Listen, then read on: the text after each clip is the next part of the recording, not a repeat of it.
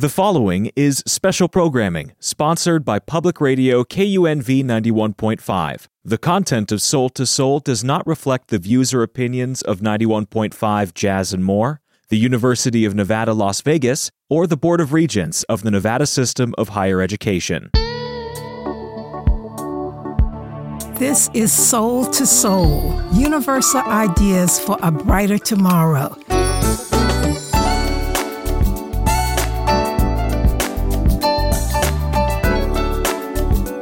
Your host, Clay T. White. This show is a free for all of positive energy that includes book discussions, music, politics, books, food, COVID 19, oral interviews, books, and Las Vegas history. So today, my show is a continuation of a brief walk through a segment of Las Vegas, that Las Vegas Black experience. I talked about the 1950s last, last month, and today I'm going to continue with the 1960s and the early 1970s. So in 1959, I told you last uh, month as we ended that our first black attorney moved to Nevada. His name was Charles Kellar. So I want to talk about what happens after he gets here. I told you about his um, taking the bar exam, passing it with a very high score.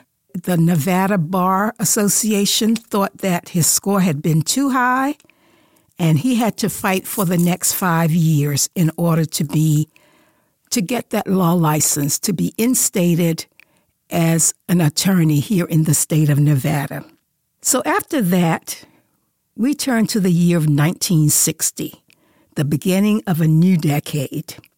March 25th, 1960, we get the integration of public accommodations through a document called the Moulin Rouge Agreement.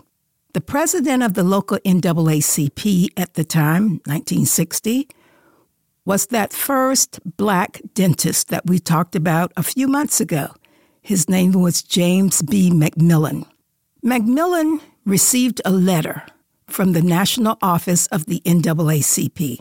That national office was located in New York and has sent letters to all of the branches all over the country, trying to encourage the branches to uplevel their activity toward integration. As you know, beginning of 1960, the entire country is still segregated.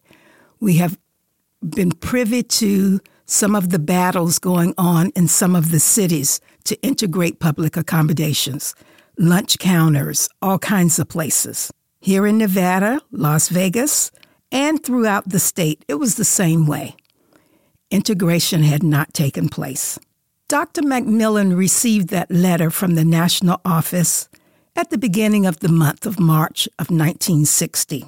So, in turn, after receiving that letter, he wrote an additional letter to the mayor of Las Vegas, Mayor Gragson, and said that if integration does not take place in the city of Las Vegas, by March 25th, 1960, that the black community was going to hold a protest on the Las Vegas Strip. So, with that threat, negotiations began.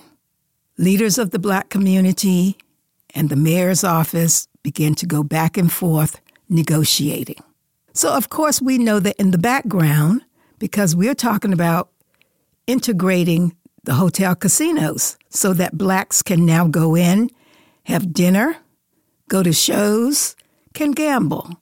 So, of course, we have to have other permissions other than just those from City Hall. So you know that the back of the uh, the back of the house negotiations, those negotiations going on behind the scenes, you know that they have to include some of the owners. In Dr. McMillan's book, he wrote a book called Fighting Back. In that book, he explains what happens during those two weeks of negotiations. So please read that. You'll, you'll get a lot out of it. So we go back and forth, and the decision is made that integration will take place March 25th, 1960, During those two weeks, the African American community have to protect Dr. McMillan. Some of the men in the community actually surround his house so that he is not harmed because of death threats that he receives during that period. The threat that blacks are going to march on the Las Vegas Strip on a Saturday night is much more than the city wants seen on national television. And we think that's one of the reasons that the outcome is positive for the black community. Positive now, I can use that word. At the time, we thought integration was the way to go. Now we're not all of all, so sure that that was the right tactic to use uh, to achieve equality. But that's what happened.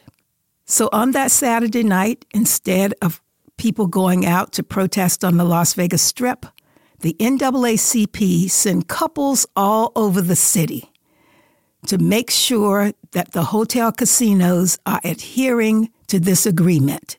Supposedly, everyone knows what has happened, and it goes from the top down. They, they are telling everybody in the casinos and the hotels that African Americans are welcomed there as customers. One couple goes into the Desert Inn, another goes into the Sands, another the Dunes, and they go to all of the casino hotels downtown. And supposedly all, except just a few, adhere to the policies, those new policies, on that Saturday night. The ones who don't adhere come in line within the next couple of weeks. The city is integrated. That Saturday morning, March 25th, we have a photograph here at UNLV that shows the meeting that takes place to hammer out all of the details. It is called the Moulin Rouge Agreement. That meeting takes place that Saturday morning in the Moulin Rouge Hotel Casino. And around the table, we see all the leaders of the black community. We see Hank Greenspun, the owner of the Sun newspaper, the mayor of the city, the governor of the state, chief of police, and there are other people in the photograph that we cannot identify because of the angle that the picture was taken from. But we know the meeting takes place. What we also learned quickly is that this meeting was verbal only. Nothing was written. Therefore, a lot of people come into the library here at UNLV and they want to see that Moulin Rouge agreement. They want to see what happened on that Saturday morning. Well, there, we have nothing to show them. It was indeed a verbal agreement. Now, supposedly, African Americans were not just supposed to be able to go into the casino and spend money.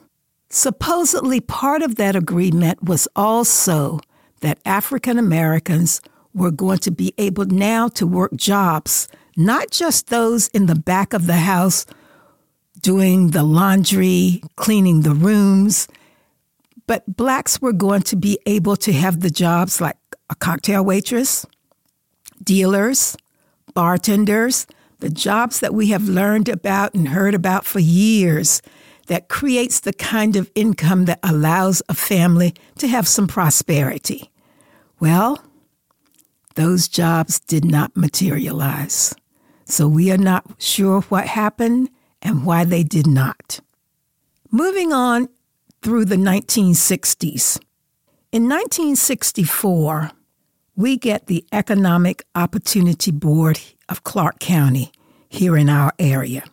It is a national mandate out of the Economic Opportunity Act of 1964 that authorizes the formation of local community action agencies. And this is all part of the war on poverty that comes out of the Johnson administration. These agencies are directly regulated by the federal government. So they are to establish all kinds of programs to help with education, health, employment, and just the general overall welfare of impoverished Americans, not just Black Americans, but impoverished Americans throughout the country. Here in Clark County, the area that was most heavily impacted was that west side area where a lot of people of color lived. So that is the area where the where all of the agencies were housed and where the, the decisions were made, the board ha- held its meetings over there. So we had all kinds of programs that had federal funding that provided jobs for teenagers during the summer, jobs for adults without an income, uh, all kinds of training. So this made a great difference in the African American community, and we can show you that it made a difference in other communities as well. Out of that also came the radio station, KCEP, that is the voice of the black community until today.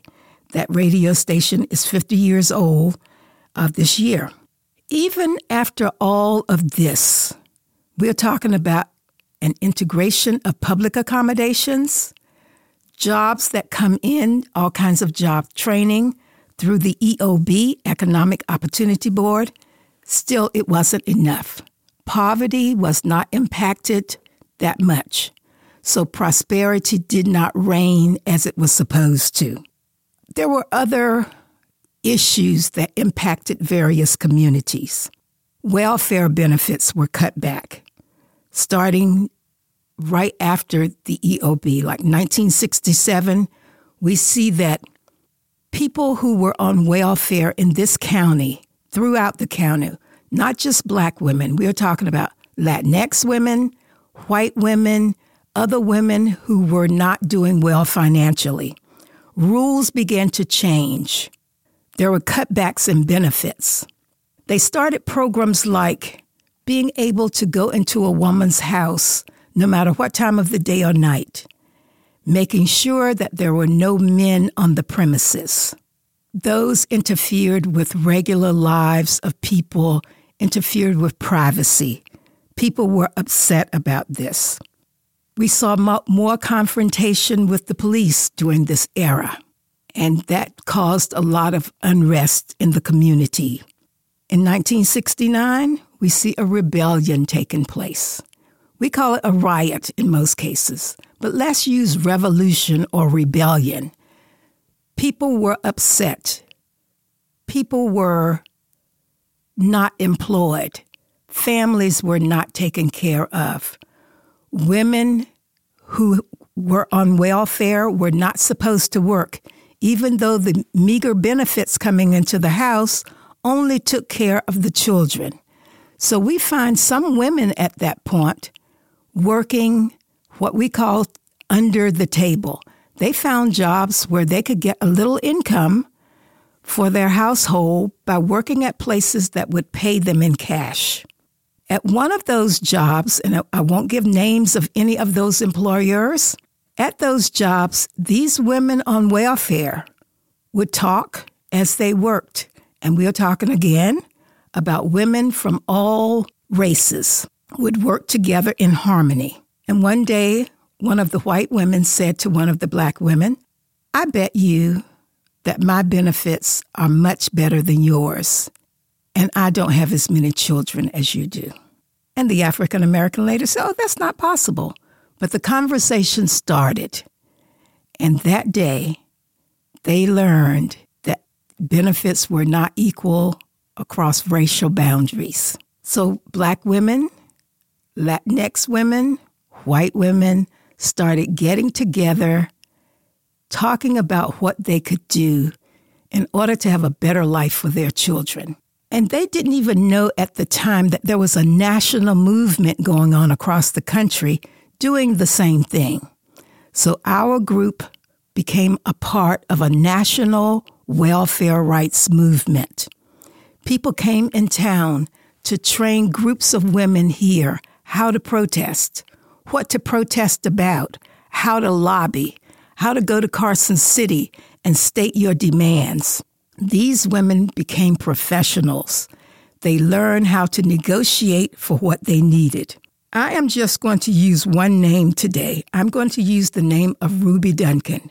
Now, there were lots and lots of women in this organization. Her name is the one that's the well known one because the women pushed her into the forefront of the movement. So I'll tell you just a tiny bit about Ruby. When Ruby was volunteered to start leading this group of women, she had just fallen at her job. She was working at the Sahara Hotel Casino. She worked in the pantry, fixing salads, sandwiches, making sure the condiments were, were what, they were supposed to be and where they were supposed to be. And one morning she went to work in the pantry and had a tray of food. And the night before, one of the cooks had spilled cooking oil. And Ruby slipped down in the cooking oil that morning. Ruby never got the kinds of remedies from neither the Culinary Union nor the hotel that she probably should have gotten. And today she is still in a wheelchair because it has progressed over the years. But she was the leader of the welfare rights movement. And the reason I won't even give the other names is because I don't have all of the names listed here in front of me, and I would definitely forget someone. So I'm not going to call any other names today. I'll make sure the next time that I mention everybody's name. Once the national movement was over, the, the women here locally did not stop protesting, did not stop agitating, did not stop fighting for the rights of their children. They continued and they moved into something called Operation Life. They set up a 501c3 and they continued to work. They were the ones who got the first library on D Street in the West Side community. They were able to get the WIC program instated here in the state of Nevada. So these women weren't doing things for themselves. They were doing things for the community and for their families. They were able to get additional job training, sewing, a small sewing factory. They were able to help to get housing for some of the elderly people in the community. So they worked for years and years and got a lot done in poor communities here in this this um, in our county. But these women did not do everything all by themselves. They had the input of the community and they had attorneys working for them, with them, not for them, with them. These are not attorneys that they could afford to pay. These are attorneys working for different agencies that could devote time to them people like B. Mahlon Brown and Jack Anderson and Frank Schreck. We know those names today, and you never think of them as working with this group of welfare mothers to make this a better place, but they did. So I will tell you just one incident to show you how sometimes attorneys are needed. You need legal advice all along. So the women, when they would strategize, they knew in advance the possibilities of what would happen to them. One day, they took a group, group of children to eat in one of the large hotels here, one of the exclusive dining rooms in one of the large hotels. A whole bus load of kids, and all of the mothers went with them.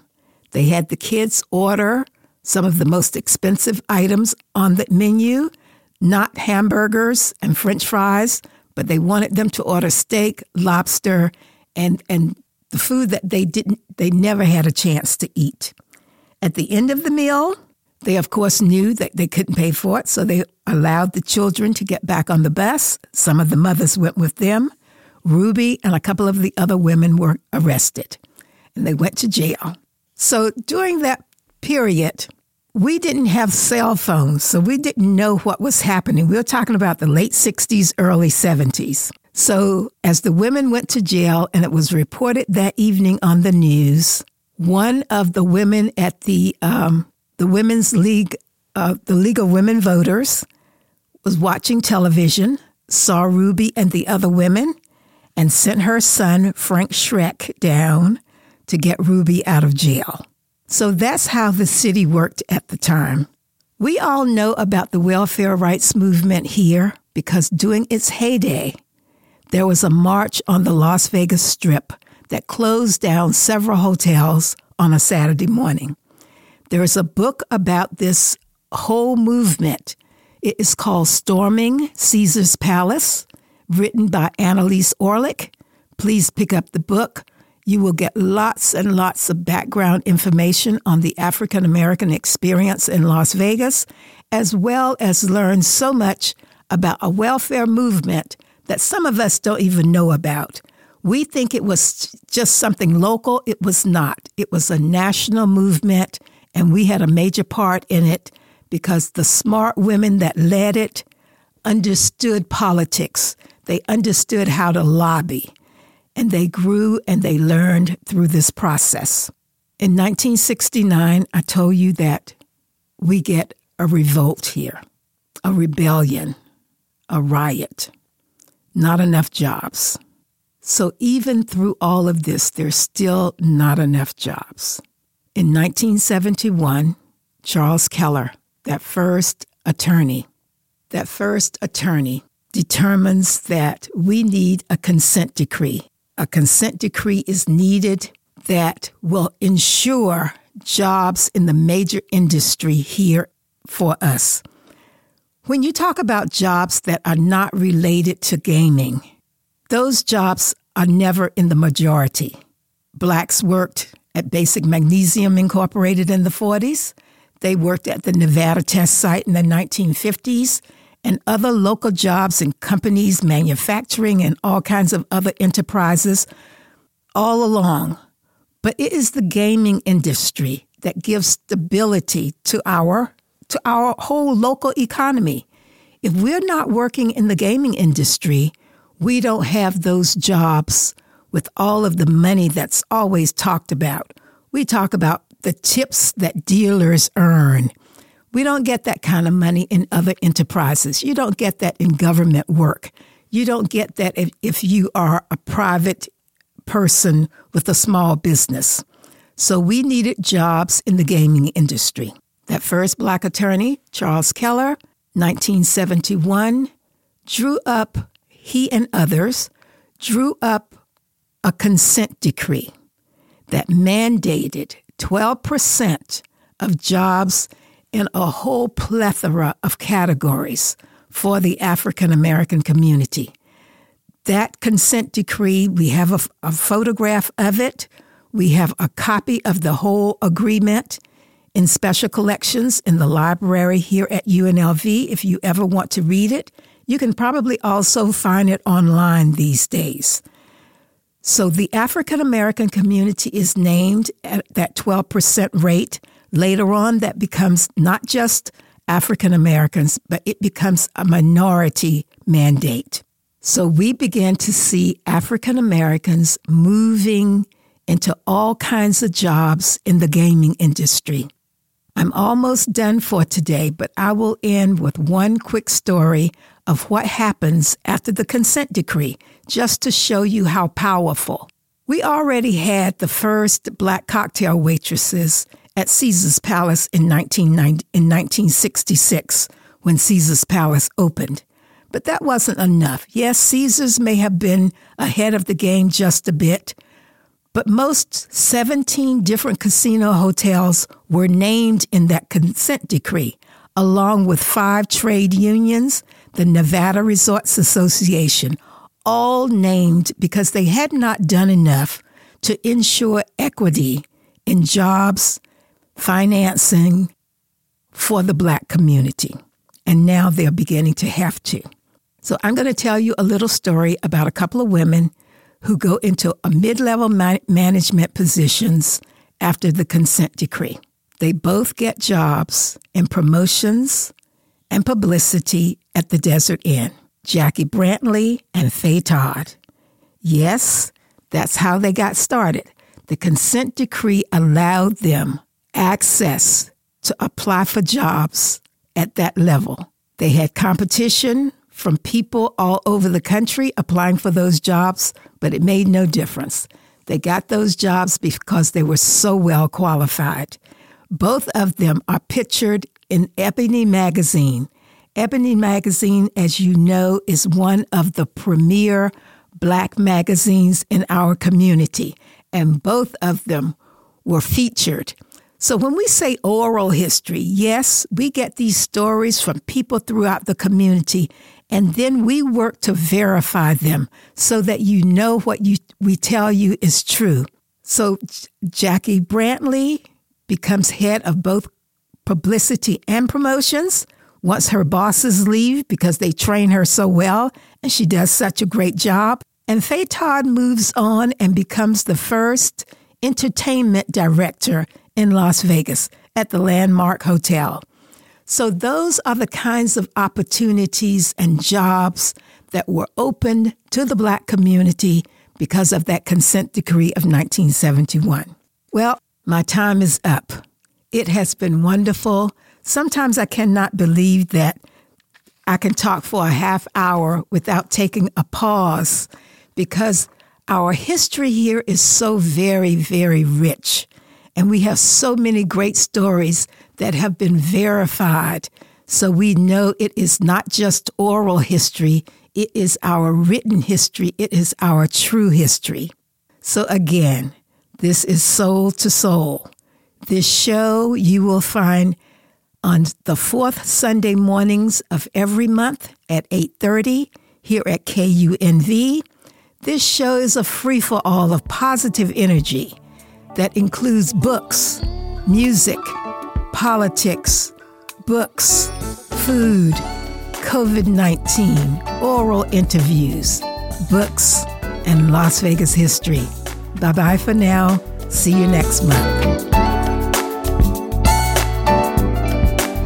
You've been listening to special programming sponsored by Public Radio KUNV 91.5.